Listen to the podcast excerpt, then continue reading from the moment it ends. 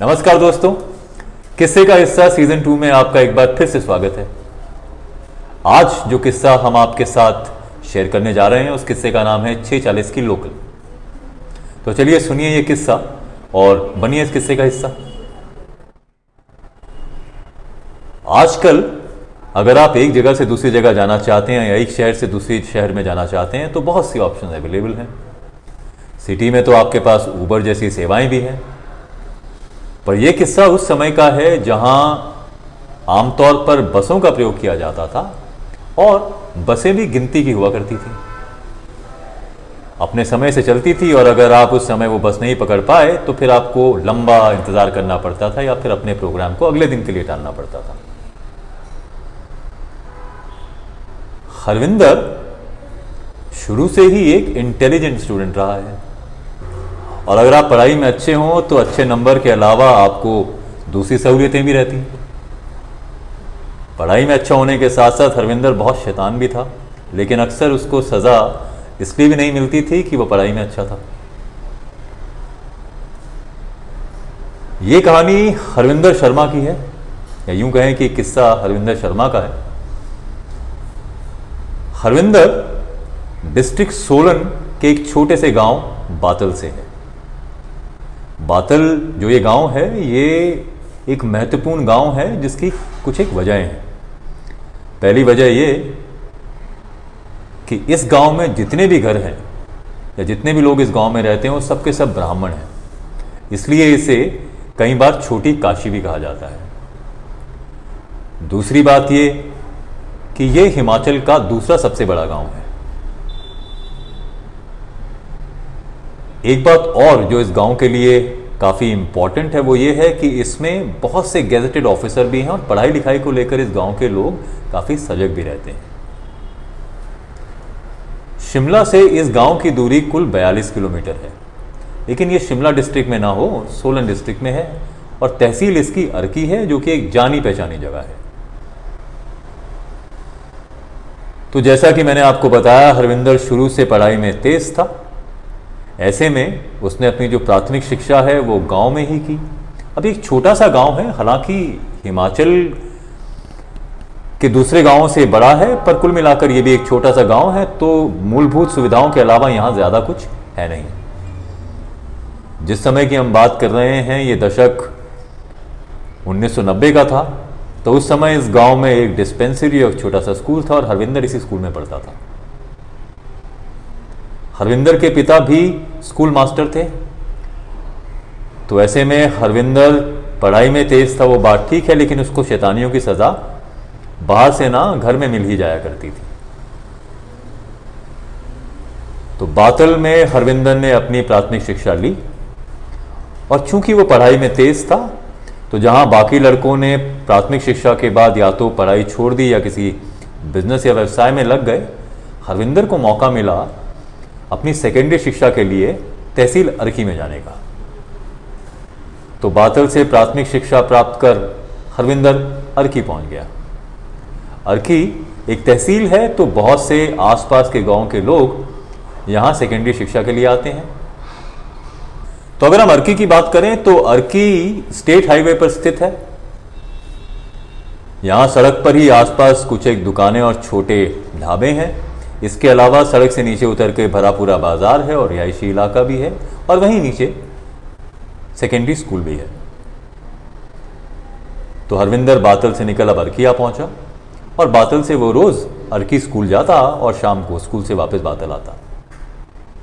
और जैसा कि मैंने आपको बताया, उस समय ट्रांसपोर्टेशन को लेकर ज़्यादा सुविधाएँ थी नहीं तो अक्सर बच्चे बातल गाँव से अर्की पैदल जाया करते थे। हालाँकि सड़क के रास्ते अगर आप बातल से अर्की जाते हैं तो ये पाँच किलोमीटर का लंबा रास्ता है, लेकिन फिर गाँव वालों ने अपने लिए एक आसान रास्ता ढूंढ लिया। पगडंडी से होते हुए नाले में उतर और नाले से फिर दूसरी तरफ़ की चढ़ाई कर अर्की पहुँचा जा सकता था, और ऐसा करने में अक्सर 30 से 40 मिनट ही लगा करते थे। और स्कूल के बच्चों और दूसरे लोगों को जिनको अर्की में काम होता, उनका ये रास्ता आम बन गया। पढ़ाई में तेज होने के अलावा अपनी शरारतों का ज़ोर भी कायम रखा हरविंदर ने। स्कूल और स्कूल के दो स्कूल के मास्टरों ने भी काफ़ी बार शिकायत भी की हरविंदर की, लेकिन हर बार हरविंदर इस पर बच गया क्योंकि पढ़ाई में हरविंदर तेज था। और अक्सर उसकी शैतानियाँ काफ़ी मनोरंजक हुआ करती थी। पढ़ाई में तेज़ होने का एक फ़ायदा आपको यह है कि आपको काफ़ी अवसर भी दिए जाते हैं। तो जैसे ही हरविंदर ने अपनी सेकेंडरी एजुकेशन अर्की में पूरी की, अब उसका मन बड़े शहर में जा हायर एजुकेशन की तरफ़ आया। ऐसे में जब उसने अपने मास्टर पिता से कहा कि अब मैं जाकर शिमला में पढ़ना चाहता हूँ तो परिवार में किसी ने भी उसकी बात को नकारा नहीं। हरविंदर के बड़े भैया और दीदी पहले से ही शहर में पढ़ते थे तो ऐसे में हरविंदर का शिमला जाना तय हो गया।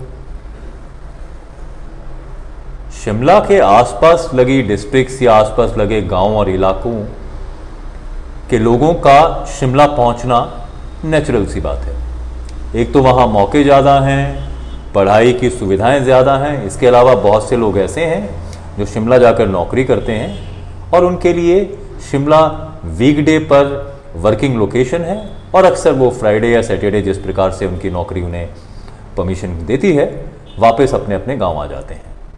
ये हिमाचल में काफ़ी कॉमन तरीका भी है। जो भी लोग बड़े शहरों के आसपास गाँव में रहते हैं, वो ऐसा ही करते हैं। तो अब सेकेंडरी में अच्छे नंबर लेने के बाद हरविंदर शिमला पहुँच गया।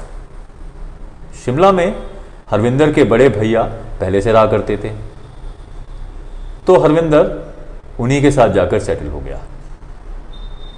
अब शुरू हुआ हरविंदर का हायर स्टडीज़ का एक दौर। जैसा कि मैंने आपको बताया कि पढ़ाई में अरविंदर शुरू से तेज था तो उसे कॉलेज में भी कोई खासी परेशानी हुई नहीं। शिमला में यार दोस्तों के साथ मस्ती करना वीकेंड पर फिर से अपने गाँव बातल वापस आना, ये एक दिनचर्या हो गई हरविंदर की शिमला में।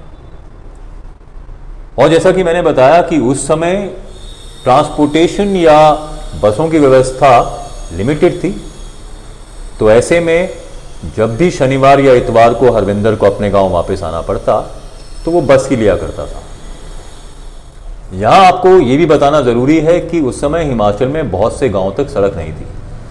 अक्सर आपको मेन सड़क पर छोड़ दिया जाता था और अपने गाँव की दूरी आपको फिर पैदल ही करनी पड़ती थी। लेकिन बातल की बात कुछ अलग थी। बातल में बहुत से गेस्टेड ऑफिसर थे, जो कि अक्सर शिमला या दूसरे शहरों में काम करने जाते थे और अक्सर वीकेंड्स पर अपने घर वापस आते थे बातल। ऐसे में उन्होंने सरकार पर दबाव डाला और बातल के लिए एक बस सेवा की मंजूरी ले ली। अर्की से अगर आप बातल या बातल से आगे जाते हैं, बातल से आगे एक बड़ा शहर कुनिहार है तो अगर आप शिमला से बस पकड़ते हैं तो बातल गाँव में ना बस आपको ऊपर सड़क पर छोड़ देती है और वहाँ से करीबन एक किलोमीटर का रास्ता आपको पैदल ही पार करना पड़ता है। पर जब इन लोगों ने दबाव डाला तो शिमला से एक बस सेवा की मंजूरी हुई, जो आपको लेकर बातल गाँव तक आती थी। शिमला से हर शाम छह बजकर चालीस मिनट पर यह लोकल बातल गाँव के लिए चलती थी और फिर अगले दिन सुबह वापस शिमला के लिए। इससे गाँव वालों को बहुत सहूलियत हो गई। और अक्सर शिमला में काम करने या पढ़ने जाने वाले जितने भी लोग थे, वो इसी बस को लेकर बातल गाँव आया करते थे। हरविंदर भी शिमला से जब भी बातल गाँव आता तो कोशिश करता कि इसी बस को पकड़े। नहीं तो दिक्कत ये थी कि बाकी बसें आपको अर्की में छोड़ देती या फिर बातल घाटी पर छोड़ती, जहाँ से आपको पैदल आना पड़ता। और बातल घाटी के लिए भी एक समय के बाद ज़्यादा बसें थी नहीं। फिर मई का महीना आया। मई के महीने में कॉलेज के पहले साल का रिज़ल्ट आया और जैसे कि आशा भी थी, हरविंदर ने इस बार फिर काफ़ी अच्छे नंबर लिए। ऐसे में हरविंदर की खुशी का ठिकाना नहीं रहा और उसे लगा कि वीकेंड छोड़ें, फटाफट गाँव जा घर वालों को सूचित किया जाए कि इतने अच्छे नंबर आए हैं। तो जल्दबाजी में हरविंदर कॉलेज से निकला अपने घर पहुँचा और घर पहुँच के उसने प्रोग्राम बनाया कि वह आज शाम ही बातल अपने गाँव जाएगा। बातल गाँव की एक खास बात और है। जैसा कि अक्सर बहुत से गाँव में होता है कि आपका एक कॉमन प्लेस रहता है, जहाँ पर लोग इकट्ठे होते हैं, दिनचर्या उनकी रहती है कि वहाँ गप्बाजी करेंगे, एक दूसरे से सुख दुख साझा करेंगे। तो बातल में भी एक ऐसी जगह है जिसे चौरा कहते हैं। हालाँकि फ़िल्मों और सीरियल्स में आपने देखा होगा कि गाँव की चौपाल में अक्सर एक बरगद का बड़ा पेड़ रहता है, जिसके चबूतरे पर लोग बैठते हैं। हालाँकि बातल में ऐसा कुछ नहीं था, लेकिन चौरा पर कुछ एक दुकानों के अलावा एक मंदिर है और इसके अलावा बैठने की जगह है, जहाँ पर अक्सर गाँव के बड़े बुज़ुर्ग बैठकर बातें करते हैं। और एक चीज़ और जो उनमें बहुत कॉमन है, वो ये है कि वो सब चेस के अच्छे खिलाड़ी हैं।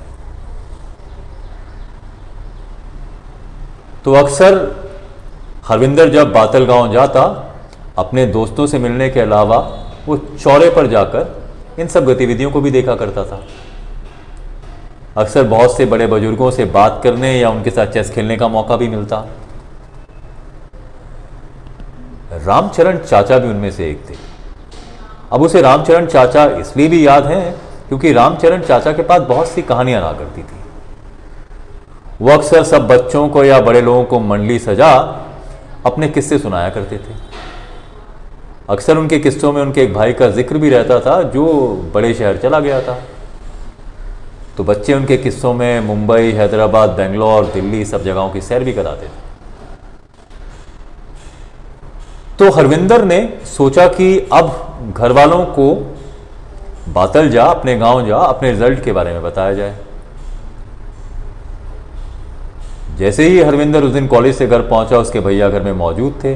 हरविंदर ने जब उन्हें बताया कि मैं आज ही बातल जाना चाहता हूँ तो उन्होंने कहा कि देखिए, अगर आपको गाँव जाना है तो आप थोड़ा जल्दी कीजिए, ताकि आप आखिरी बस जो है छः चालीस की लोकल उसे पकड़ सकें। हरविंदर ने हालाँकि भाई की बात तो सुनी, लेकिन काम अपनी ही स्पीड से करता रहा। वो जानता था कि वो बस ये पकड़ ही लेगा, इसलिए कोई खासी जल्दी थी नहीं।